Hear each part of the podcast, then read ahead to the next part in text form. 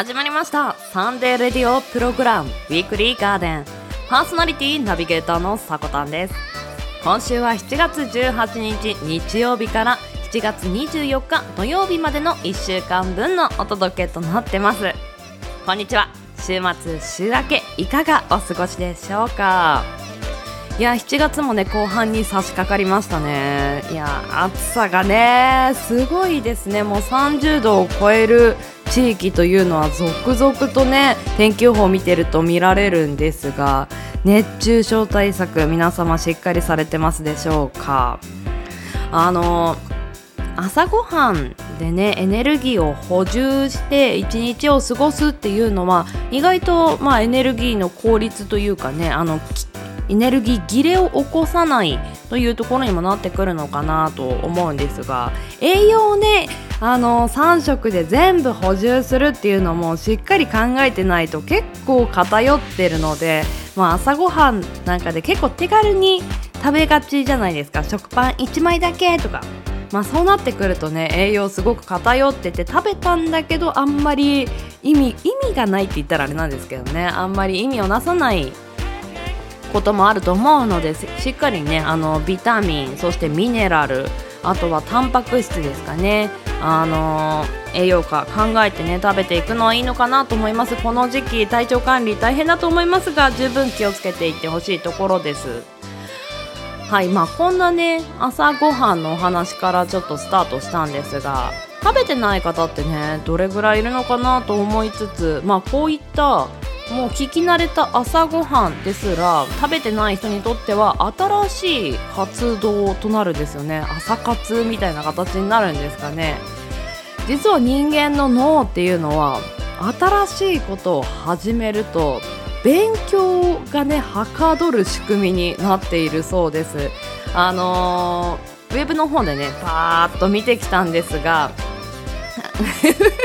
難しい言葉ばっかりでなかなか要約できないなと、まあ、本当にギュッと押さえて言うと新しい刺激というのはその脳を活性化してでその刺激にの脳があの敏感になってあれ？ちょっと勉強欲が出てきたみたいな。勉強したらもしかしたらいいことがあるかもっていう予感がするんですって脳みそが勝手に。で勉強がしやすくなると。まあ私が発信しているこの情報番組っていうのも皆さんの脳みそにね刺激的な情報があればいいなと。でそこからね自分の何でしょう行動につながっていけたら一番だなと思ってこういったものを作ってるんですけどもちろん私も同じであの話お話をしながらあ知らなかったっていう出来事に出会うのででその中であのやっていけたらいいなと思うんですが、まあ、この新しい番組「ウィークリーガーデン」も3週目になるんですけれどもまあその仕組みを作っている中で新しいことっていうのにはまあ前の番組の朝の番組のピオラジまあ、ピオラジはもう1年半もしてたので新しいことに出会う確率っていうのはなかなか少なかったんですけれどもやっぱり始めたからなんでしょうね。すごく出会ってで刺激的な毎日を送らせてもらってます。新しいことにね自分からあの進んで出会っていくっていうのはね、前向きに頑張れるコツの一つになるのかななんて最近思ってますが。皆さんもねぜひぜひこの暑さに負けず新しいことトライしていくのはいかがでしょうか。では毎週日曜日 AM10 時今週の記念日のクロストークを中心に週替わりのショートコーナーやゲストやコンテンツイベントなどをレコメンドするコーナー。そんなあなたの耳に届ける45分から1時間のラジオ番組です。音声配信アプリスプーンスタンド FM インターネット視聴サービスのポッドキャスト YouTube さまざまなプラットフォームで配信中。提供はウィークリーガーデン制作部およびサコメン有志にてお届けしております。それでは今週もウィークリーガーデン!オープン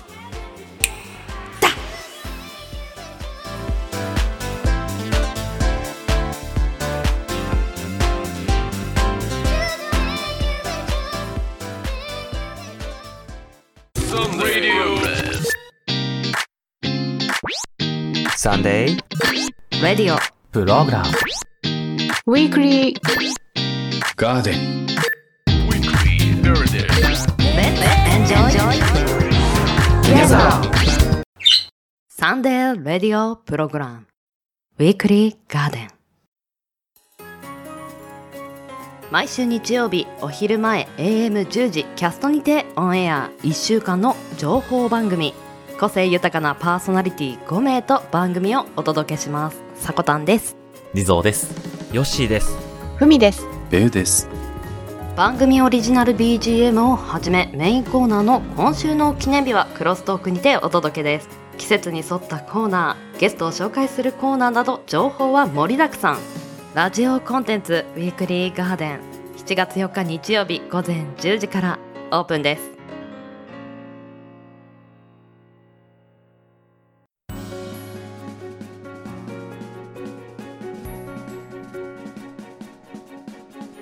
7月18日日曜日から7月24日土曜日、今週の記念日です。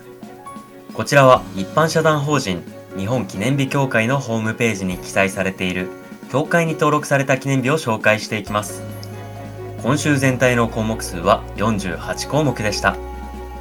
担当はヨッシーとさこたんですよろしくお願いしますよろしくお願いしますはい新番組に入って第1回目の登板となりますねよしはい、ついにやってきました。ウィークリーガーデン初出演おめでとうございますありがとうございます。ワクワクですね。ワクワク。ねあの今まで記念日の紹介っていうのはまあずっとやってきたことだけど改めて番組が変わって、ヨッシーはどんな印象を持っていますか、そうですね。うんまだまだどうやって伝えたらいいかっていうのは手探りなところが多いですね。こうあー二人でうん伝えていかなきゃならんわけじゃないですか。そうだねいやーもう本当にあの面白いおも情報を紹介しながらクロストークするっていうこの配分の取り方とかうんうん。あの会話の仕方とかも本当に考えるところが多くてあーゲームゲーム性が高いって言ったら変だけど面白いなって思うところはあるかな、うんうんううんうん。ん、ぜひ楽しんで話していきましょう、はい。よろしくお願いしますね。はい今週もよろしくお願いしますはい。では、改めまして、今週の記念日を見ていきましょう。7月18日、日曜日の記念日。協会が制定した記念日は2項目です。はい私がチョイスした記念日はこちら。奏でる力の日。はいはい。じゃあ早速読んでいきましょう。はい楽器や音楽用品の販売、音楽スタジオの運営など、様々な音楽関連事業を手掛ける株式会社池部楽器店が制定。2020年の世界的な新型コロナウイルスの感染拡大に伴い、自宅で過ごすことを余儀なくされた多くの人たちに、音楽の力で少しでもポジティブに過ごしてほしいとの思いから、同社が立ち上げた奏でる力プロジェクト。そこには音楽を奏でる力で笑顔でつながり合い、人々の心の健康を守りたいとの願いが込められている。日付は同社の創業記念日である1975年7月18日からとのことです。はいはい。うんうんうんやっぱコロナ禍で自分の趣味、結構うんアウトドアとかの方とかは制限された方多いと思うんですけどね。はいはいはいはこんな時家にいる時にできることって言ったら限られてくるわけですけども読書とかの他にやっぱりこういった音楽に元気づけられた方多いんじゃないかなって私思いますね。いうーんこのまあ大人になってから楽器に触れたことがある人っていうのは、うんうん私もね大人になってから楽器に触れたことがある人なんだけどものすっごいできないのよ。びっくりするぐらいえこんな？みたいなぐらいできなくて。いやそのできないことがトライすることが楽しかったりあんまりにもできないからすごい成長が見えて楽しかったり、うんうんうん、で共通の趣味とか、まあ、こういうふうに SNS とかも今発展してるからつながりやすいしこういったことをしているよっていうのも発信しやすいしすごいお家の中で楽しめるツールの一つになるのかなとも思ったり。はいはいはい。うん。ヨッシーはちなみになんか楽器とかやったことある？あ私ができる楽器はうん。あの手を叩くことと口笛を吹くこと。次行きましょうか。あすいません。誰だったか。次次お願いします。はい。7月19日月曜日の記念日教会が制定した記念日は12項目です。私が持ってきた記念日はこちら。美味しいラーメンカムクラの日。はい。はい。では読んでいきましょう。奈良県広陵町に本社を置き大阪と東京を中心にラーメンレストランを展開する株式会社道頓堀カムクラが制定。門外不出の秘伝スープにこだわりの白菜と豚バラ肉を加えて編み出した唯一無二の美味しいラーメンをより多くの人に味わってもらうのが目的。日付は同社が創業し1号店の道頓堀店がオープンした1986年7月19日からとのことです。はい。はい。いやこの紹介文からね紹介文からうまみを感じる 聞いてるだけで美味しいですよね。そう白菜とぶ白菜と豚バラと道頓堀ってワードからもううまみエキスがもう出てる。感じる感じる。絶対美味しいこれって思って。いやけど暑い日のねラーメンっていうのもまたおつでいいですよね。あーわかりますわかります。うーん。夏に食べたいラーメンとかありますか？うーん。野菜塩ラーメンがいいですね。あーいいね。うんうんうんうん。なんかこうなってると嬉しいなとかいうこだわりとかあったりする？そうですね。野菜塩なんでうん。あっさりしたところにまろやかさがどうしても入っててほしいなって思いますね。おーまろやかさは何でプラスする感じなんだろう、プラスというかどういったのが入ってるとまろやかだなって思う？塩ラー私の場合だとうん。魚介スープがこのあっさりとまろやかを満たせるものだと思ってますよ。あーなるほどね。いや美味しいよね、ちなみに夏におすすめっていうとあのお隣山形なんだけどはいはい、はい、冷やしラーメンっていうのがあるんですよ。冷やしラーメン？うん、冷やし中華じゃなくて冷やしラーメンでスープ自体がもう本当に冷えてて氷が浮いているラーメンなんだよね。はいはいはい、うん。いや美味しいんですよやっぱ暑い日に。冷やしラーメンか。冷やし中華とはまた違った感じですよね、もうスープに埋まって普通のラーメンのスープの量。はいはい。なん。ぜひね、まあ、いつか食べに行って感想をお腹壊したとかね。冷たくてお腹壊しましたねちょっと恥ずかしいんでね無事健康で食べれたらリポートしたいと思います。わかりました。お待ちしてます、はい。ではどんどんいきましょう。次の記念日はこちら。7月20日火曜日の記念日。教会が制定した記念日は7項目です。この日にチョイスした記念日はこちら。ハンバーガーの日。はい。はい。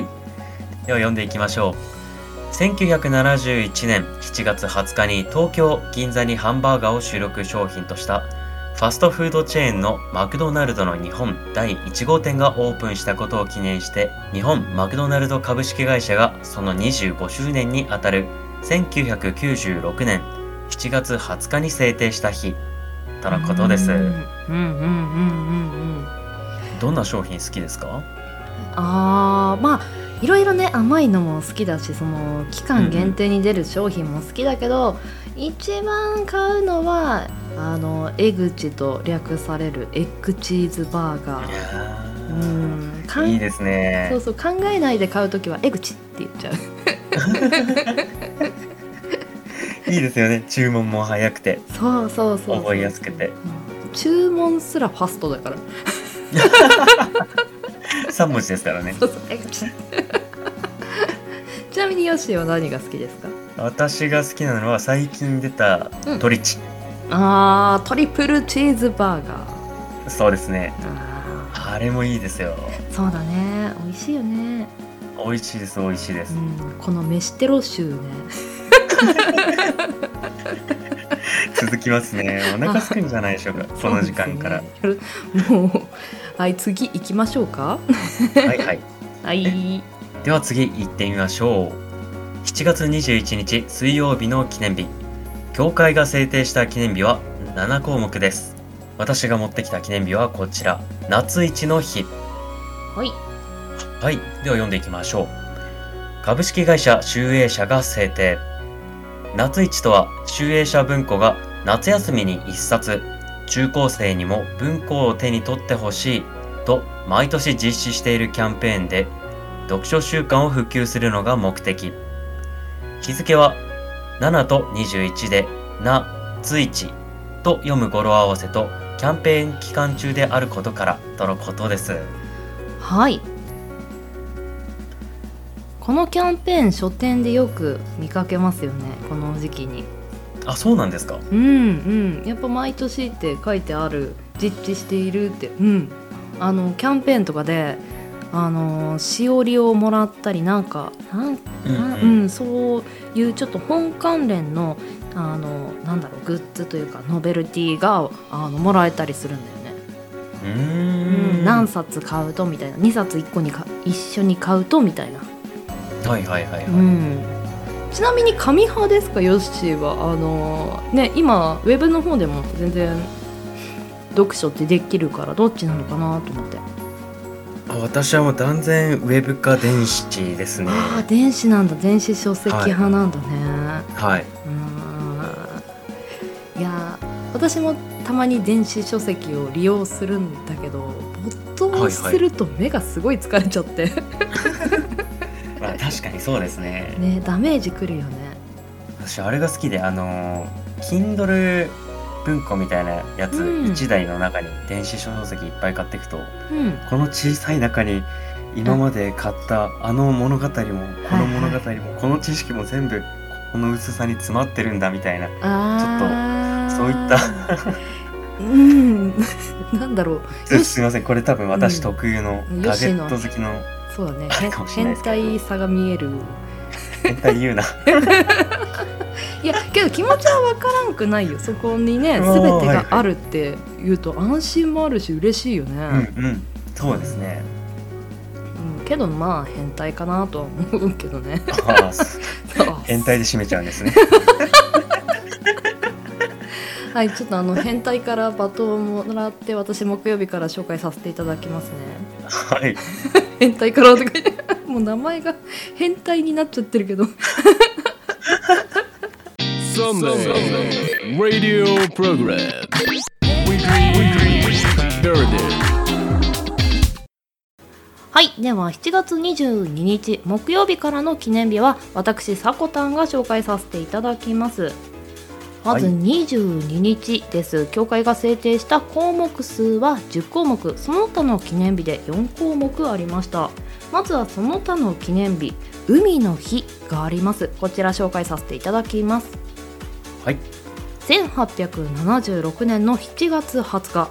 明治天皇が東北巡行を終え船で横浜に着いたことから設けられた海の記念日その後1996年に海の日として国民の祝日になりますが2003年からは祝日法の改正により7月の第3月曜日となっています。海の恩恵に感謝するとともに海洋国日本の繁栄を願うのがその趣旨です。ただし2021年に限り東京オリンピック競技大会東京パラリンピック競技大会特別措置法により7月22日に海の日が制定されていました、うん、こはい。今年に限りね、まあ、7月22日なんですよ。うんうんううん。ん、でそんな中あの教会が制定した記念日の中にこの日があったんですよね。こちらも合わせて紹介させていただきます。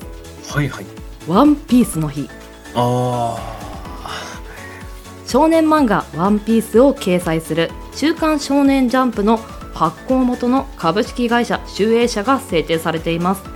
小田栄一郎氏原作のワンピースは日本の漫画の最高発行部数など数々の記録を持つ国民的漫画ですその連載20周年を記念するとともに作品の魅力をさらに多くの人に伝えることが目的です。日付は連載開始日の1997年7月22日にちなんでこの日に制定されていました。うんなんか海の日にうん。ワンピースの日が来てるっていうのはいや紹介あのー合わせて紹介したいなと思って。いいコンボですね、これ。これはコンボにしたいよね。うん暑い日だなと。もうあの間違いない。そうそうそう。なんか感想はいらないんじゃないかなみたいな。だいぶお腹いっぱいになりますね。うんそうですね。あのまあなんでしょうこの日多分暑くなると思うので体調管理に気をつけてください。はい。はい。では続いて7月23日金曜日。協会が制定した記念日の項目数は6項目。その他の記念日で3つありました。この日に紹介する記念日が鮮度保持の日。読んでいきましょう。はい。愛知県名古屋市に本社を置き野菜の鮮度を長持ちさせる高鮮度保持フィルムオーラパックの製造販売などを手掛ける株式会社ベルグリーンワイズさんが制定されています。食品の鮮度を保つことは安全性や栄養価味と香りの保持などさまざまな利点があることをアピールすることが目的です。日付は生鮮品の鮮度が落ちやすい1年で一番暑い時期の大暑大きいに暑いと書いて大暑と読むことが多い7月23日に制定されていました、うんはい。1年でこの日あたりが一番暑いみたいですねまあそんな中そうなんですうね。ん、鮮度を保持するための、まあ、グッズの日となってますね。うんうんうん。うん、どんなグッズがあるんですかね、この会社が推しているものは。そうだね、まず高鮮度保持のフィルムオーラパックって書いてあるから多分その食品を包むようなフィルムとか、うん。うん。そのフィルムの精度も結構あのなんでしょうピンキリというかやっぱりいいものは,、あの匂いとかを通さないし悪いものとかはやっぱりドリップが出やすかったりあの、うんうんまあまあいろいろ、ね、やっぱり違うみたいですね。はいはいはい。うん、けどこの暑い時期にやっぱり食品にますます多分あの目をかけていかないと傷んでいたりとか、う。うんん、菌が繁殖していたりとかちょっともねあの気の抜けであの食品がダメになってしまうっていうところもあると思うので、うん。うん、夏時期は気をつけていきたいなというところですね。そうですね。うんうんうんうんカレーとかねお味噌汁とかね出しっぱなしにしないように気をつけていきましょう。はい。はい、では最後7月24日土曜日です協会が制定した記念日の項目数は4項目その他で1つありましたこの日に紹介するトピックがドローンサッカーの日。読んでいきましょう。大分県別府市に事務局を置く。日本ドローンサッカー連盟が制定されています。ドローンサッカーとは韓国発祥の競技で球状のプラスチックフレームに覆われた専用ドローンボールを使用し5対5で戦う最新戦略型のチームスポーツです。老若男女障害の有無に問わずプレーできるバリアフリースポーツとして育ってほしいとの願いが込められています。日付は日本初の国際基準サイズを満たしたドローンサッカー場 ADE ドローンサッカーアリーナが2020年7月24日に大分県別府市にオープンし東京大分熊本のチームが試合を行ったことからこの日に制定されていました。なおこのドローンサッカーという名称は道路連盟に加盟している AOS テクノロジー株式会社さんが商標登録を行われているそうです。はいドローンサッカー。うん。近未来のスポーツになってきましたね。ねえ。いやーけどちょっと緻密で面白そうだなっていうところは。うんうんうん。ちょっとやりたいですね。ややってみたいね。やりたいですね。う。んなんでしょうね。あのーこのスポーツでゲームのモニター越しにやってたものがリアルに転換されているようなイメージがちょっと強かったりするんですけど。あー確かに確かに。ねそんな感じだよね、はいはいはい、うん、これからどんどんそういうものがあのリアルにできてくるのかななんて思ったりしますうんうん。ね。期待ですな未来。にねちょっと楽しみだね。はい。はい。では今週1週間の記念日紹介させていただきました。ここからは豆知識の紹介となります。7月19日にチーク菓子の日というものがありました。こちらの豆知識紹介させていただきます。はいまずはこのチークという言葉なんですが知るに教育の育と書いてチークという言葉となってます。ヨッシーはこの言葉は知ってたかな？初めて聞きましたね。いやー私も初めて聞いてチークって呼び方もねちょっと調べたぐらい。いや大丈夫かなと思って。このチーク菓子というのは自分で作って食べたり色や数などを楽しみながら食べられるお菓子を指しています。名前の通り、チーク効果を狙った商品でクラシエフーズの商標登録ともなっているそうです。うん。食べながら学ぶ。そうなんですよね。はい。でちなみに歴史の方をたどっていくと1978年クラシエフーズが水と粉を練って遊ぶお菓子をチーク菓子と名付け子供向けの商品として販売しています。その後の1986年同社のロングセラーを誇る「ねるねるねるね」の名前で大ヒットし知名度が一気に上がりました。魔女が「ねるねるねるね」を食べる CM も有名で1986年から2002年の間放映されていたそうです。うーん。食べたことあります？ありますしかも割と最近 あそうなんだ。へえ、い、やー。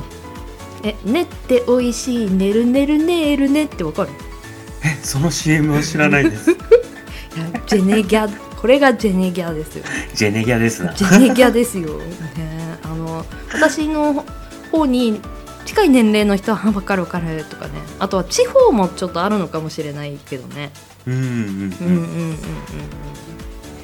あともう一つあのこのチーク菓子の中に食べっ子動物も紹介されていたんですよね、ああはいはいはい、うん、このチーク菓子とは少しジャンルは異なるけれども子どもの成長を促すといった意味では似たようなお菓子として挙げられているそうです動物をかたどった一口サイズのビスケットで表面にはその動物の英語が印字されています。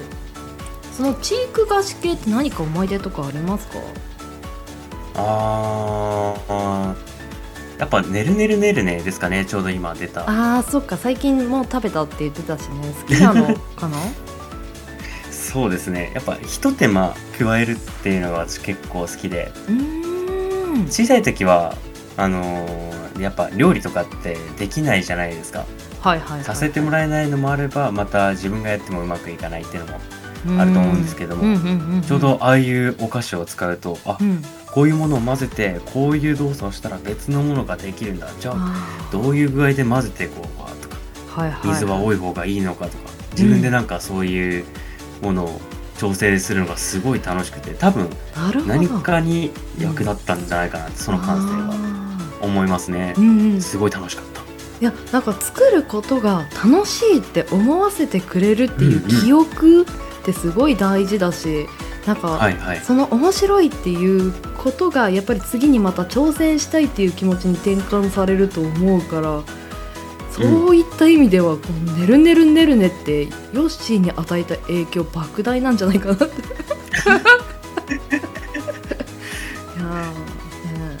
ね、差し入れはぜひ「ねるねるねるね」ああもうもう大丈夫です。もうもうちょっといいもの欲しいな。もうちょっといいもの。なんだと？なんだと？ってじゃあ食べっ子動物を送りますね。嬉しいな。では協会が制定した今週7月18日日曜日から7 1月24日土曜日までの記念日ご紹介させていただきました。来週の今週の記念日の担当はベウさんと私さこたんです。ここまでの担当はヨッシーとさこたんでした。またねー。バイバイ。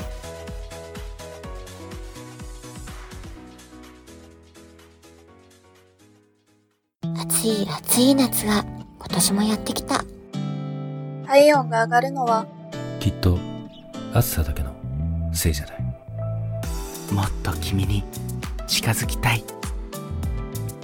花火のようにきらめいて。炭酸のように弾ける恋心。最高の夏をあなたに。スプ恋企画夏に恋して。スプーンサマーボイス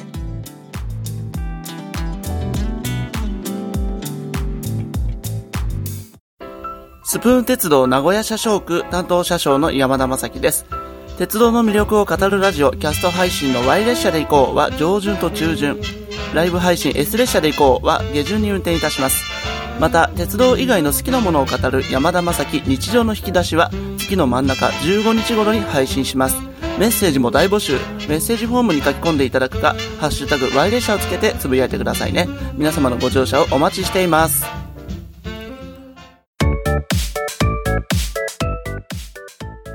あなたの言葉遣いは大丈夫？話し方敬語講座。第2回目です。たくさんの言葉や文章が飛び回る現代。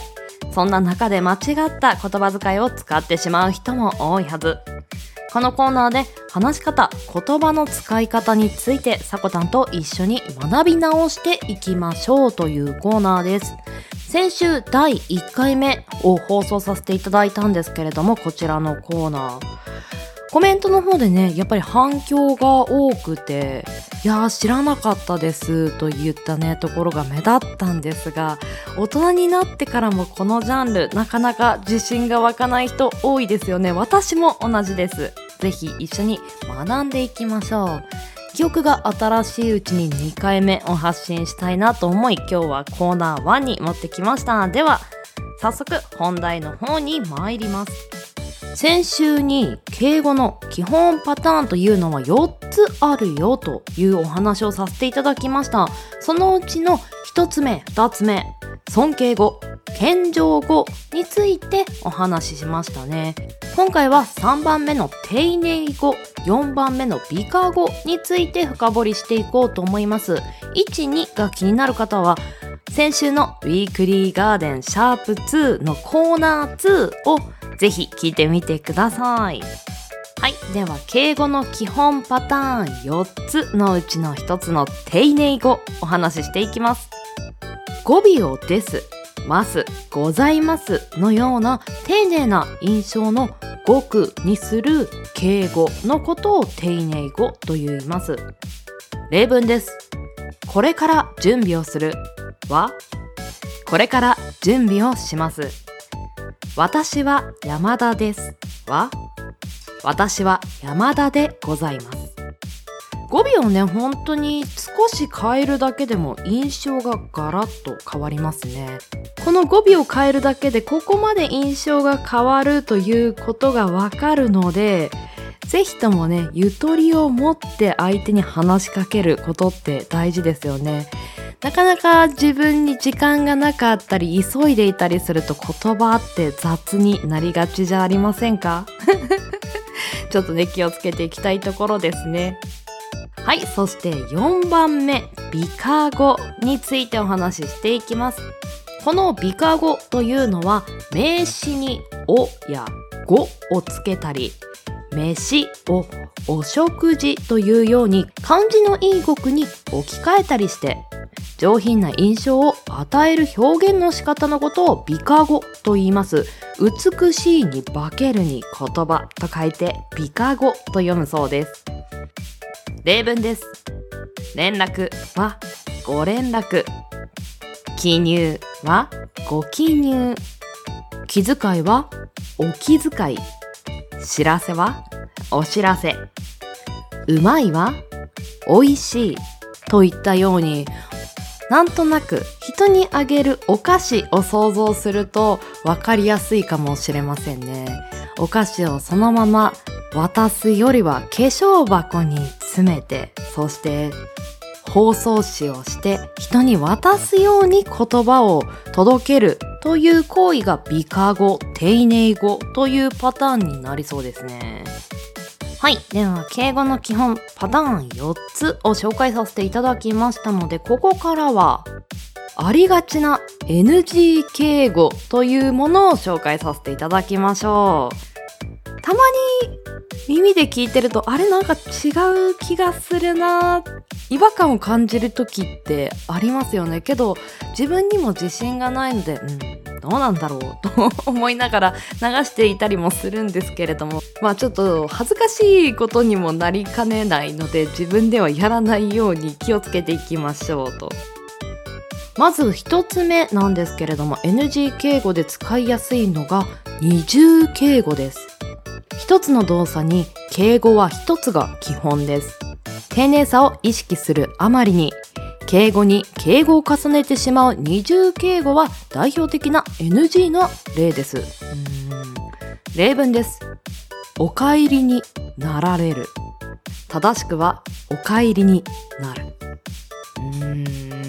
やりがちですよね。確かに「おかえり」という単語も「お」をつけて敬語にしているので「なられる」までつけるとなんとなくごわごわしいというか行々しい感じにもなりますしまあこの文章の中でも敬語は一つが基本と言われているので「おかえりになる」というのが正しいんでしょうね。うん使ってしまいそうですねこれね。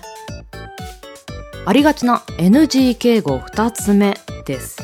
尊敬語と謙譲語の混合。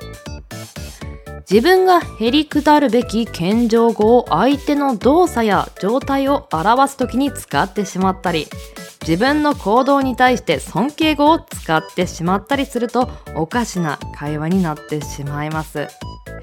例文です。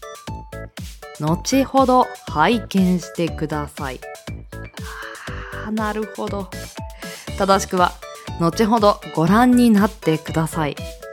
拝見という言葉は謙譲語。自分をへり下すために使う言葉なので拝見を相手には使ってはいけないんですよね。うわーこれも間違えそうですね。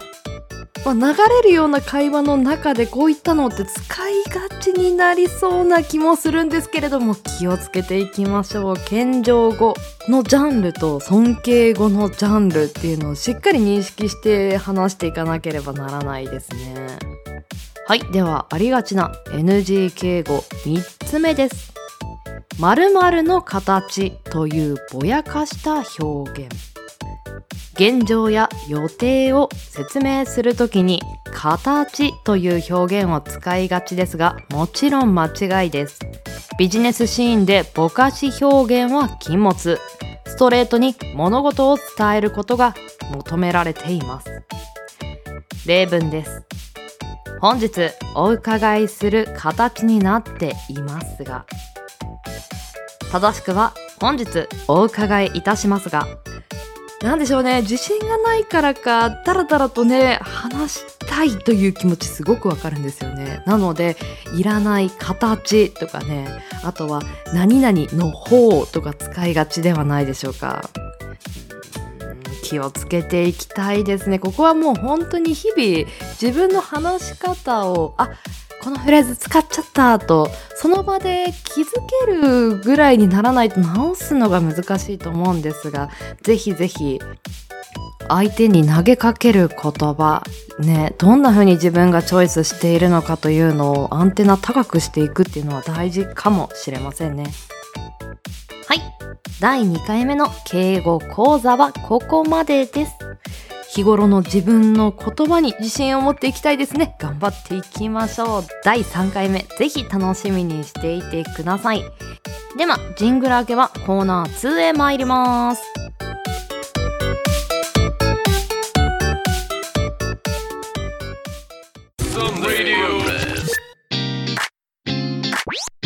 サンデー Radio プログラム Weekly Garden. Weekly Garden. Enjoy Together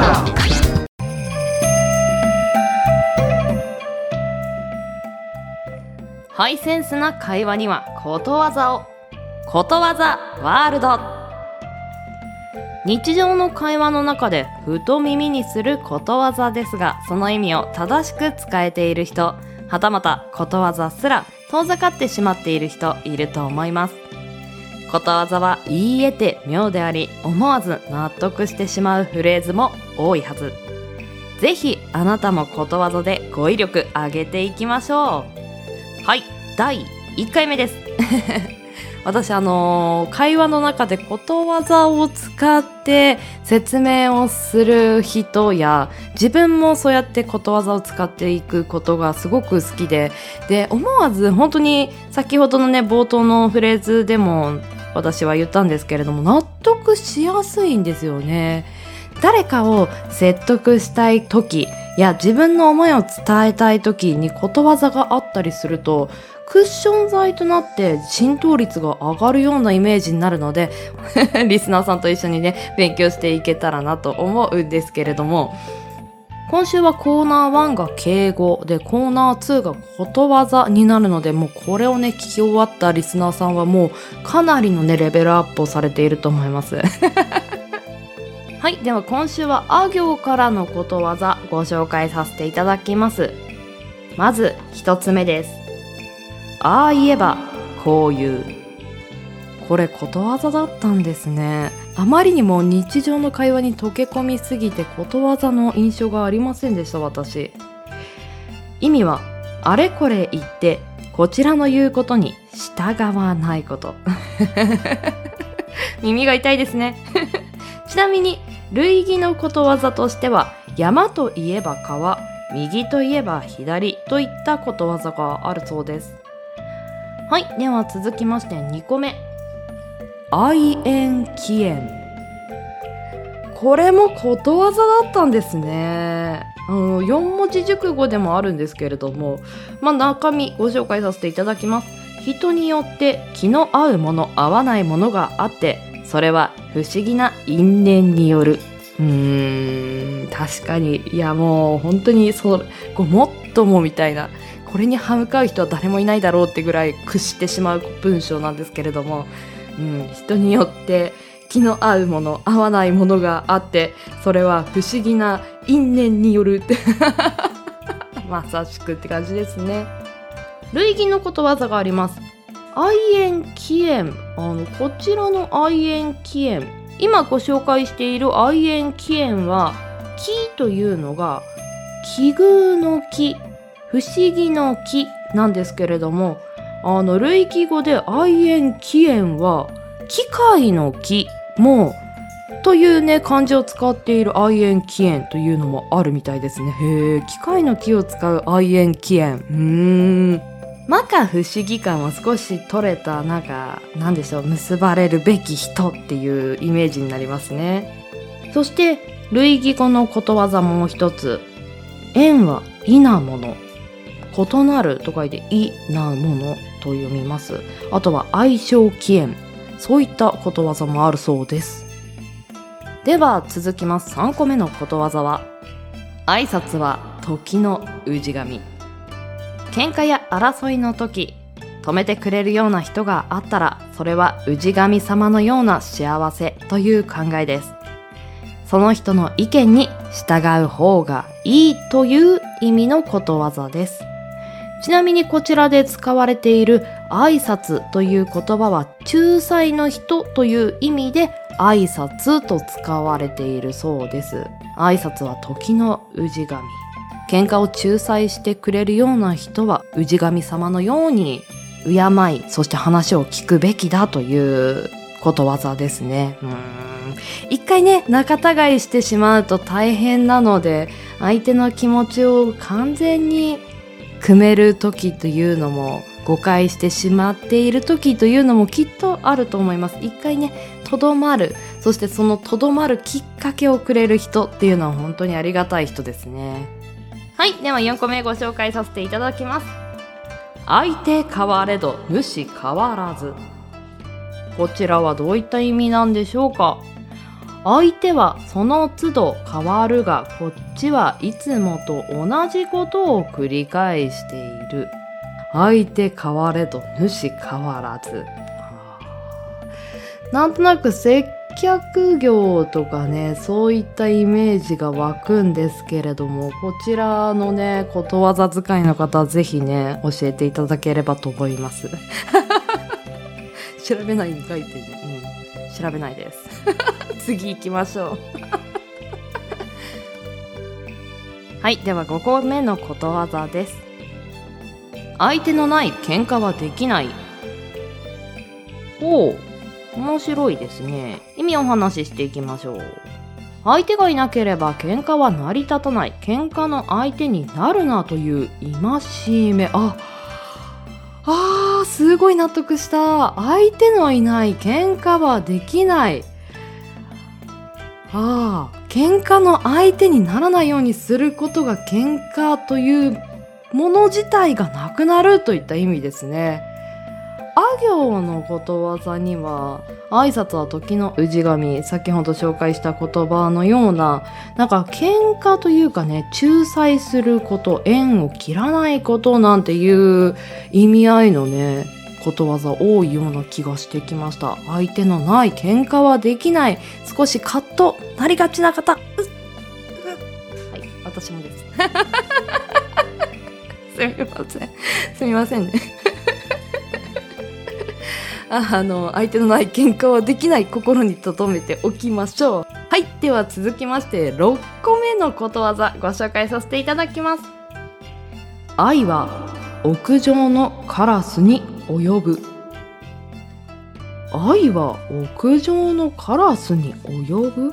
どういった意味でしょうかね。人を愛するとその周りのものまでよく見えてくる。ということわざだそうです。愛は屋上のカラスに及ぶ。あー、さすがに少しわからなすぎたので意味を調べてきたんですけれども、人を愛すると、その愛する人が住んでいる家の屋根に留まっているカラスをも愛するようになることから、愛は屋上のカラスに及ぶ。ごいな。カラスまで好きになると。なかなかそこまでの経験はございませんが、ね、このエピソードがある人、いや、私、あの、好きな人のお家に泊まっているカラスも大好きですよっていう方ね、ぜひお便りください。はい、では続いて7個目のことわざ、紹介させていただきましょう。会うは別れの始め。あったものは必ずいつか別れなければならない人生の無常を言っていることわざとなってます。会うは別れの始め。当たり前のようであり当たり前だからこそ皆さんの頭の中や心の中では思っていないことかもしれませんね。この時が永遠に続くような気持ち。いつでも持ってしまいますよね、楽しいと。儚ないです。はい、では本日ことわざ7個ご紹介させていただきました。普段聞きなじみのあるフレーズから、え、こんな意味のことわざもあるの？といったね、面白い。やっぱり読み解いていくとことわざって面白いなっていうのが私の第一印象です。皆さんはどうでしたか？エンディングへ参ります。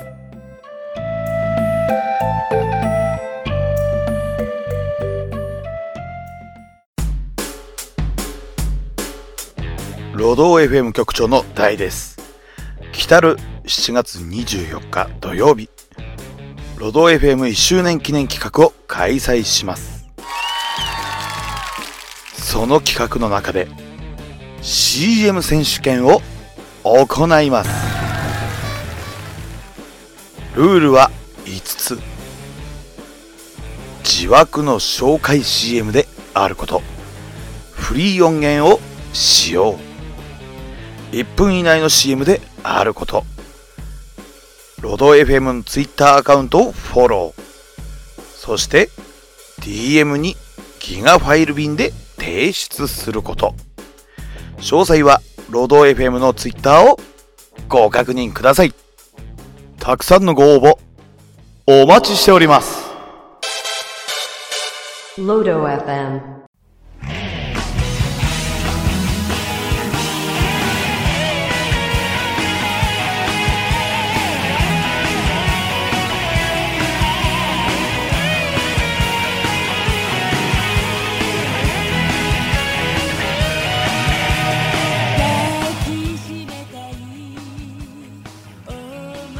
本日もクロージングのお時間です。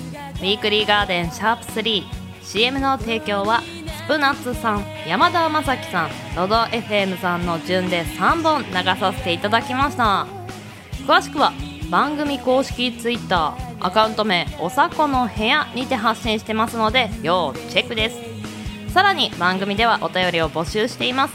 Twitter アットマーク 4KTORIDORI アットマーク 4KTORIDORI の固定ツイートに投稿フォーム設置されてますのでそちらの方からお待ちしてます。いやーまあ本当にね暑くなってきてそして日本が暑くなるのはねこのイベントがあるからもあるんではないでしょうか。オリンピックとうとう1年越しに開催されますね。いや本当に気をつけることの方が多い気もするんですがあのーね、アスリートさんたちの気持ちを考えると1年越しの試合っていうところで思いもね相当積もってる戦いとなるのかなと。あの純粋にねスポーツを楽しむことも大事かなと思います。もちろんね世の中、まあ、自分たちも含めてなかなか制限されてる中でこういった大きなイベントを開催するっていうのはどういったことやとね言いたい気持ちもねわかるんですがアスリートさんたちの頑張りっていうのを見て自分も励みになる部分って多分たくさんあると思うんですよね。まあ、そういった純粋な頑張りみたいなところをね意識してみるっていうのも一つかなと思います。皆さん楽しんでいきましょう。では人生に花と緑を楽しむひとときを。ここまでのお相手はさこたんでした。この番組の提供はガーデン製作部およびサコメン有志の提供でお届けさせていただきました。皆さん良きウィークリーを。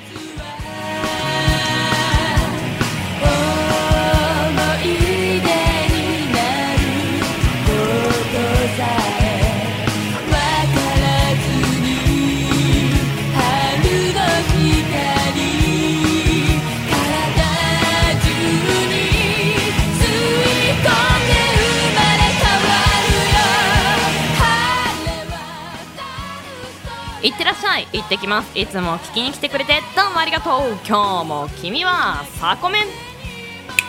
だまた来週。